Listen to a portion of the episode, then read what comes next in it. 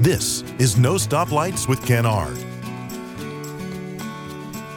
Welcome to another edition of No Stoplights. want to thank our sponsors once again Mickey Finn's, Marlboro PD Electric, Schofield's, Carolina Bank, Pepsi of Florence. Um, we, we've we've we've been told that the the scroll behind us is distracting.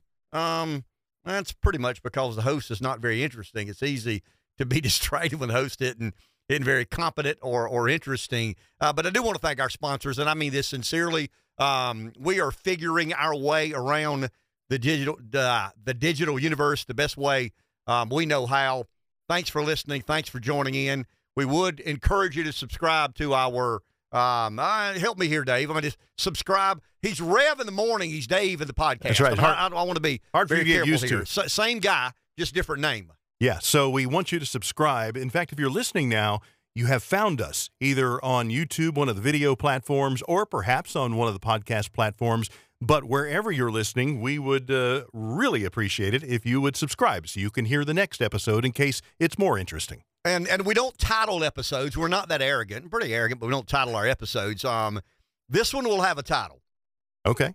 "The Great Pyramids of Egypt." This is the Great Pyramids of America. Okay. We, we we've done a good, uh, I don't know, a, a good bit of discussing about what some of the macros are in the American political spectrum, the American way of life. There obviously there's a lot of overlap here between our economy, our body politic, our way of life, uh, the American experience. Uh, one, one of the one, one of the driving forces in America today is this populism that is so pervasive and prevalent. It's a um, it's a belief. Well, I mean, populism uh, by definition is very emotionally based. I mean, it's mo- emotionally um, concentrated. Um, Donald Trump gets elected president not as a populist candidate, excuse me, not as a um, a candidate for the populist party, but very much a populist candidate. I have no idea if Trump's a populist or not, but the energy that led him to the White House was very populist in nature, uh, without question. So let's go back to the pyramids. I mean, we've tried uh, for an extended period of time to identify. You, you've got this pyramid, and at the tip of the pyramid are those who are responsible for running the world. Now that that's that's that's broad. I mean that that's painted with a broad brush. That's um uh, that's that's uh, it's not a single person. There's not a king of the world. I mean there you know I mean if you're a Christian as I am, it's Jesus. I mean it's Christ. It's a belief in the uh, in the gospel of Jesus. But but I have to live in a world of, of bankers and politicians and and business leaders and and you know media members and sports celebrities. So when you start putting together a kind of a uh, from the bottom to the top, who are the most important figures uh, in America today or in the world today? We've kind of landed, and you know, once again, no king, no queen, but we've kind of landed with this belief that we have that the the ones who set the majority of of of, of acts in motion that lead to world uh, the world economy, the world monetary system, the the body politic of global affairs. I'm talking about China, Russia, Brazil, India, um, you name it. They're a part of it. Are the 2,700 people uh, from 13, 130 countries who gather in Davos once a year for the World Economic Forum? Now, that's not a single person. There's not a single Gulfstream or Learjet that carries the king of the world to Davos, and he gives those 2,699 people from 129 countries their marching order. I mean, it's not a supernatural um, creature who flies in um, in disguise, indiscreet, and, and tells everybody, okay, here's what I'd like to see happen over the next year. But there are uh, th- there are a group of people who have amassed enormous influence and power and sway over the global economy, over um, the, the monetary system, over the uh, the geopolitical system that the majority of us function and operate in. Um, and, and that's that's that's where we've landed. And once again, I have no idea who the most powerful person of those 2,700 people who gather in Davos. But but once again, painted with a broad brush, we've kind of decided that we believe that's that's the people that make the world go around. Um, sound like a John Prine song. That's the way the world goes round. One day you're up, the next you're down.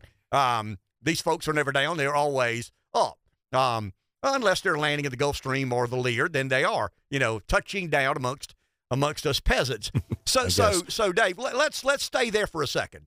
There's this there's this pyramid at the bottom of the pyramid of the peasants, and then you've got the the the, the working class. Now you've got a varying degree of workers. You've got the um, the working poor, you've got middle class, and you've got the um, the upper middle class, and you've got uh, people who think they're elite. They really aren't, but they think they are. They get invited to the part of the Hilton, but they, excuse me, the Hamptons, but they don't have a home in the Hamptons. Um, and then at the very top, you've got the the creme de la creme of American culture, of, excuse me, global culture and society. And, and we're talking about okay, if there's 2,700 people from 13 countries and they gather in Davos, who are they? I mean, I, will name names. I mean, Larry Fink of BlackRock would be there. The CEO of Vanguard would be one of those. I'm Jamie Dimon of J.P. Morgan would be there. The Saudi prince would be there. The Saudi oil minister would be there. Um, the Russian energy secretary. I don't know if he goes to Davos or not, but he would be one of those people. Um, the Chinese trade ambassador, uh, the the prime minister of um, of England. I mean, it, it would be an eclectic and very diverse group of people, but the commonality would be power. I mean, th- these folks have amassed influence, uh, power, normally through um, success in the economy, sometimes by transacting political sway or political power. Um, and they kind of sort of grease the skids that make the world go around.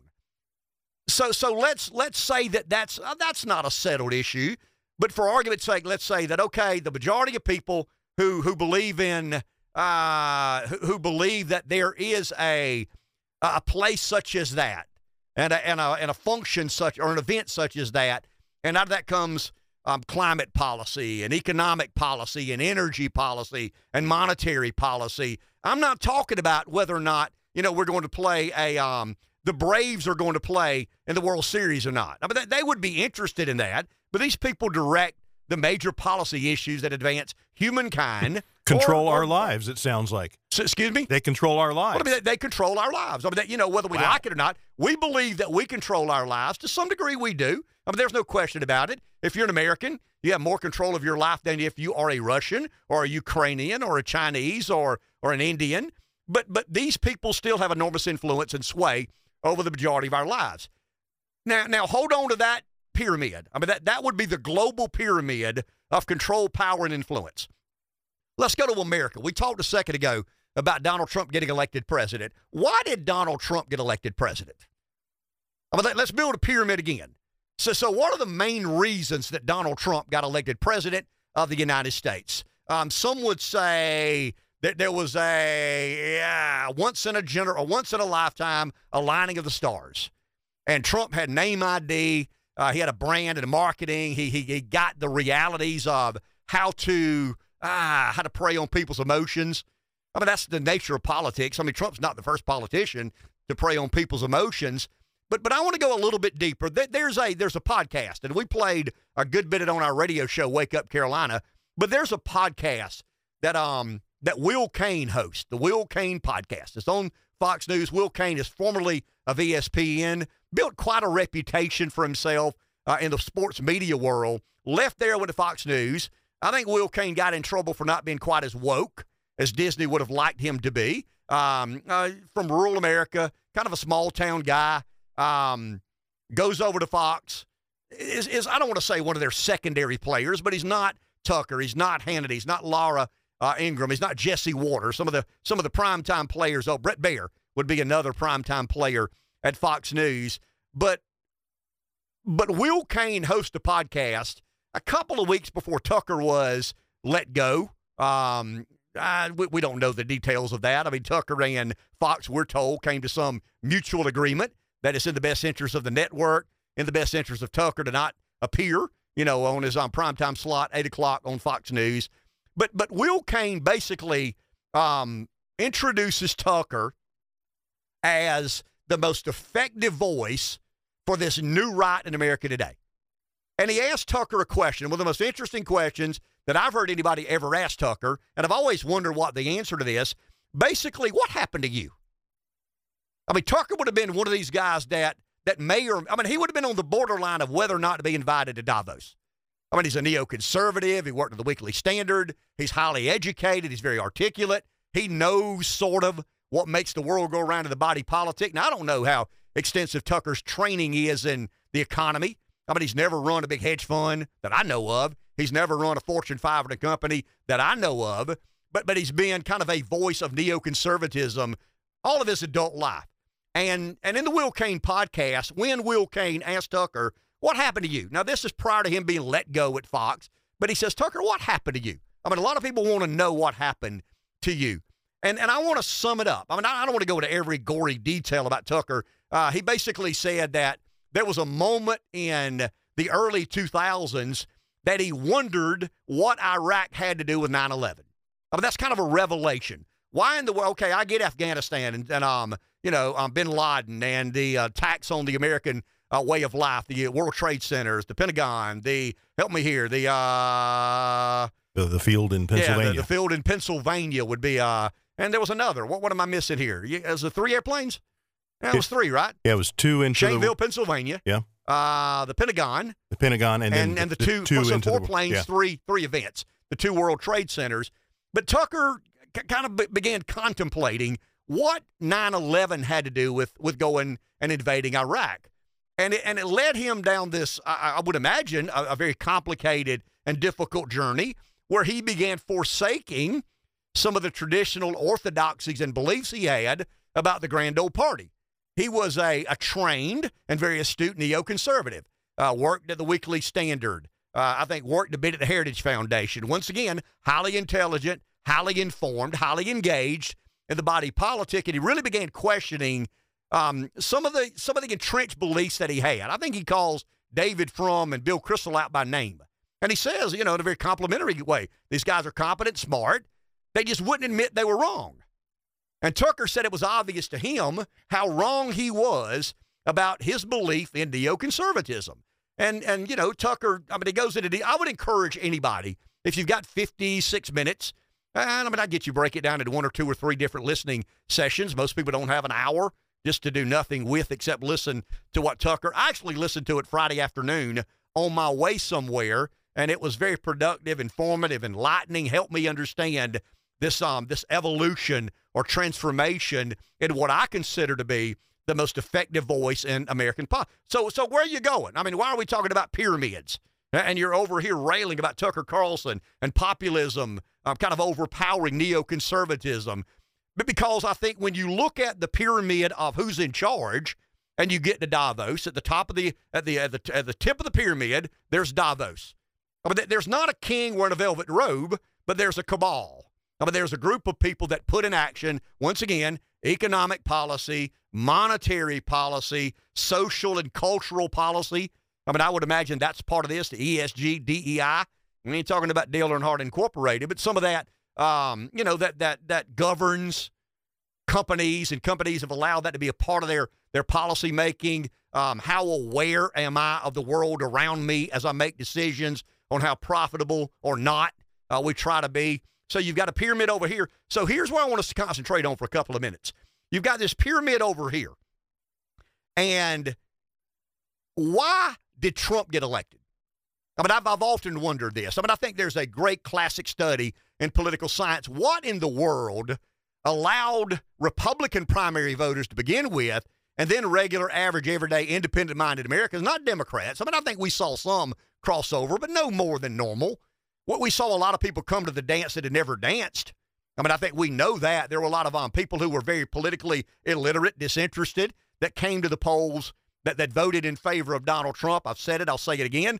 I think the great travesty or the great mistake that the, the Republican Party is making is continuing to believe that Trump voters are Republican voters. They're not. I mean, they're Trump voters. There's a loyalty there.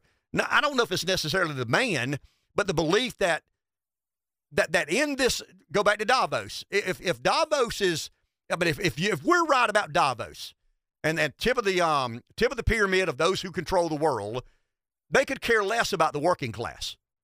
I mean, it's it's trade policy, it's immigration, it's um it's monetary policy, and, and none of this has been to advantage the American working class. I can't comment on what happens in China, India, Brazil. I read, I try to better understand the world around me, but but I can't I mean, if, if I'm if I'm saying something about you know what's happening in China, it's speculative. If I'm saying something about what I believe is happening in Russia and Ukraine, it's speculative. I think I can give a pretty good accounting of what's happening in America because I live in Main Street, USA. I mean, I was raised in Main Street, USA. So so you've got on the top of this pyramid Davos, and what I'm in search for is on the top of this pyramid why Trump got elected, and I think Tucker nails it. I mean, I think Will Cain leads him there, but I think Tucker basically says, yeah, I mean, I, I was a neoconservative, and I began to question what I believed in. And, and, and I began to apologize for th- some of these long held beliefs that I had, um, so, so, some of these some of these indisputables. As you work for the Weekly Standard, as you sit at the knee of Bill Kristol, as you better understand the world around you, and and Tucker says he looked around for others to apologize as well, and very few did. But they doubled down, tripled down, quadrupled down, and, and began to really revile to some degree those who said, I don't particularly care for the way you've governed the country.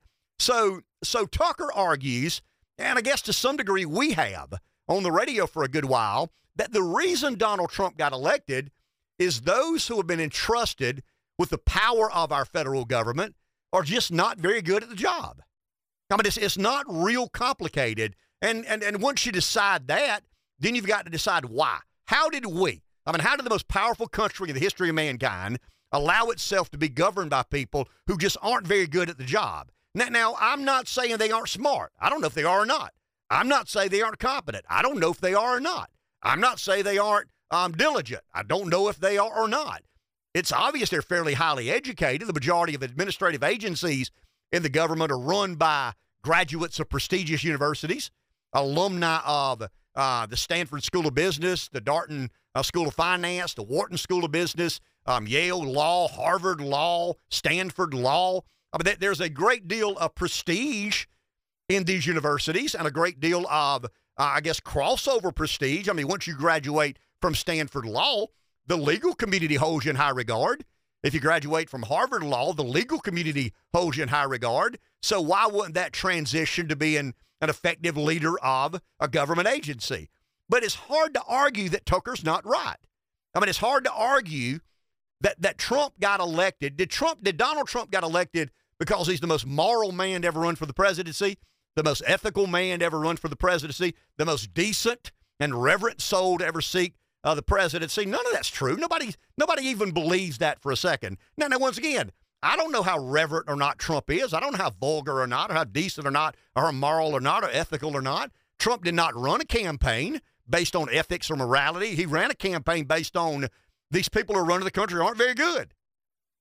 And I know they aren't very good because I know who they are. And Tucker kind of says some of the same things. The reason that, that I know these people aren't very good at the job is because I know who they are and I know what the job is required of. And when you look at, I guess, where we are as a nation, it's hard to argue they know what they're doing. Once again, the, the argument would be, well, I mean, they're plenty smart. Okay.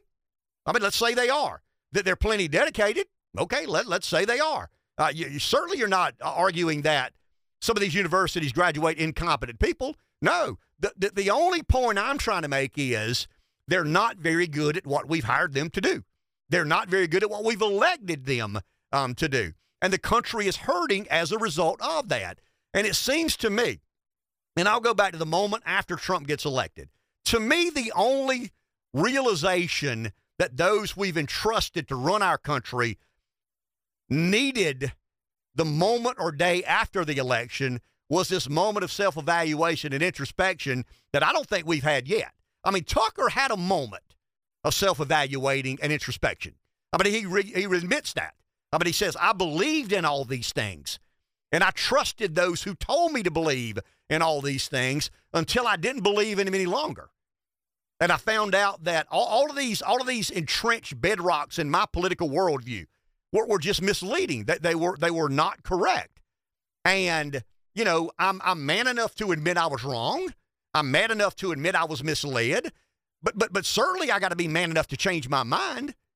And so many people refuse to change their mind because if if if if if more people were like Tucker, and this is not a Tucker fan club uh, episode of um of no stoplights, but it is uh, the day after listening to a podcast with Will Cain and, and Tucker offer up the reason America is in decline is the people we've entrusted to run America just aren't very good at the job. And, be, and not being good at the job, but being allowed to continue doing the job is by natural. I mean, it, there's a natural progression there that leads to a to a nation in decline. So when Trump gets elected in 2016, I mean, why was the reaction of those we've we've empowered to run our government? Why was the reaction not that moment of introspection, that moment of self-evaluation? Uh, you, you grab your toothbrush, that or you grab your razor that morning, that that that Wednesday morning in November 2016, and you look in the mirror, and before you put shaving cream, you say, "The hell did we do?" I mean, did we suck that bad? I mean, what have we done to? I don't want to say force. What have we done to allow the American people to believe or rationalize that that makes any sense at all? And I and I go back to razor in hand. That that that moment required of people in power, people with authority. Some go some go to Davos, some don't. Some are part of these masters of the universe, some are not. But they all have attained or amassed a certain degree of authority within our government. And Trump gets elected they don't have that moment of introspection. They don't have that moment of self evaluating like Tucker did to really take into account hey, what do I believe in and why? And I think at the top of the pyramid, once again, we, have we've, we've speculated. We've not we, we've not settled anything. We've speculated that on the the most powerful people on the planet, the majority gather in Davos, and out of that comes a system of policies that we have to abide by, whether we like it or not. Uh, we can raise hell and pitch a fit. There's a good country phrase there. Uh, we can, you know, do whatever it is, but we're going to play by a certain percentage of those rules, whether we like them or not. And then you come over here and you say, okay, I mean, I, I don't want to call it the anti Davos crowd, but but what happened that led to Trump's success? What happened uh, that led to Tucker's evolution or Tucker's, um, you know, his um, what, what do we call it here? Uh, his his his, his uh, Conversion. Conversion. That's the word I'm looking for. That's why you're here. Okay. So you can help me when I get lost for, for some of these. So, so yeah. So so what happened on Tucker's road to Damascus that led to the conversion? And and I think I mean I think he nails it. I think Will Cain really did a great job of um, allowing Tucker not to vent any frustration because I mean it seems to me Tucker's very much at peace with himself. Now now there's an element out there that believes Tucker's full of it. It's a money grab you know, that there's an audience out there that is getting larger and larger and more informed and more informed. Some call it the Trumpsters, some call it the MAGA movement, some call it the America Firsters, some call it the populist element within the uh, the grand old party. I am call it whatever you choose to call it, but I believe at the pinnacle of or at the peak of the pyramid of of why we're seeing such a radical transition in the Republican Party is a number of Republican voters have concluded beyond doubt. I mean, there, there is no doubt in their mind. Now, now, you know, is there a doubt in my mind? There always is a doubt to some degree in my mind. But these millions and millions and millions and millions of people have decided now that they're not able to articulate themselves as uh, as colorful as Tucker is. Uh, they certainly don't have a forum or an audience as as big as Tucker's. I mean, Tucker would be the most effective voice in America First politics today uh, without question. I've got an opinion of where I think he needs to be and would and would better serve. I think if Tucker were to be on the radio from 12 to 3, that would put the earth back on its axis because formerly Rush Limbaugh was the conservative thought leader in America. Uh, Rush was not a convert. I mean, I don't know if Rush would have eventually, had he lived long enough, would Rush have done kind of a mea culpa and said, hey, some of these things I believed in, you know, uh, the one thing Rush does is defend corporate America at about every turn because he is a pure capitalist and, you know, wants government to be limited in its interaction with corporate. I get that. I respect that. And I have no idea if Rush had lived long enough, he would have converted and kind of said, hey, these things that I once believed, I'm not sure I believe in any of those, or not any of those. I'm not sure I believe in most of those anymore. But but but I think I think Tucker is the, the, the case study. Now, once again, he is an uber talented pundit. He is unbelievably versed in American history. He has the um the street cred and bona fides to say things about being a convert. I'm not sure I do. I'm not sure. Well, I'm sure I don't. I'm not sure anybody else does. But I think we can learn a lot from Tucker articulating on the Will Cain. And I would encourage our listeners. I mean, after you listen to this podcast, go listen to Will Cain interview um, Tucker Carlson. It's, they, they don't call it the peak of the pyramid or the tip of the iceberg. That's my uh, verbiage. That's my way of describing what I sense Tucker is on to. He's trying to be apologetic for what he believed and why he believed it, but he's also being willing to say, hey, I was wrong. I mean, all these things I believe, all these things I put my faith in.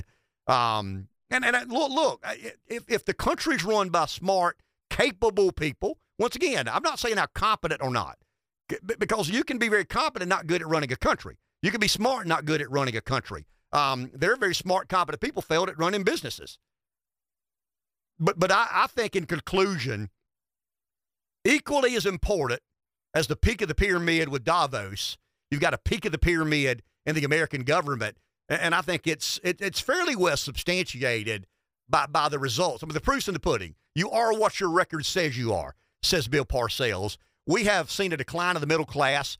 We've got in excess of $33 trillion in federal debt. Our foreign entanglements have been um, far less successful than we ever imagined they would. So, how do you conclude that that? Uh, I mean, if if you've if you've concluded that America's in decline, I have. Maybe you've not. I've concluded America's in decline. I think the next obvious question is why. And I believe that the, at the tip of this pyramid is the why.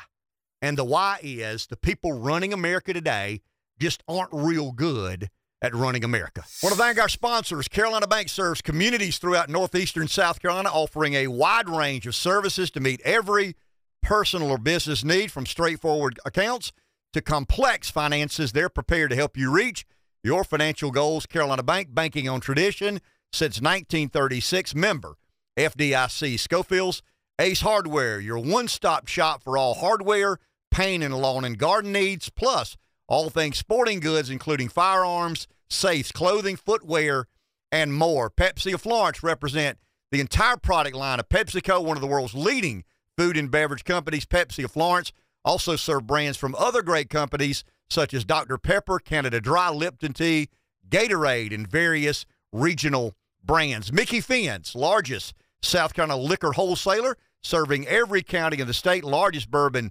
selection statewide. They ship wines to 43 states, opening soon a new beverage warehouse across from Buc-ee's on I 95 in Florence. They support USC athletics, including Williams-Brice and Colonial Life Arena. Marlboro PD Electric Co op. If you're in big business and looking for an industrial park in the South to build your new plant, consider Marlboro PD Electric Co op's new PD Commerce Center uh, an industrial park located at the I 95 exit in Florence, South Carolina. Check it out at mpdccoop or pdec.com.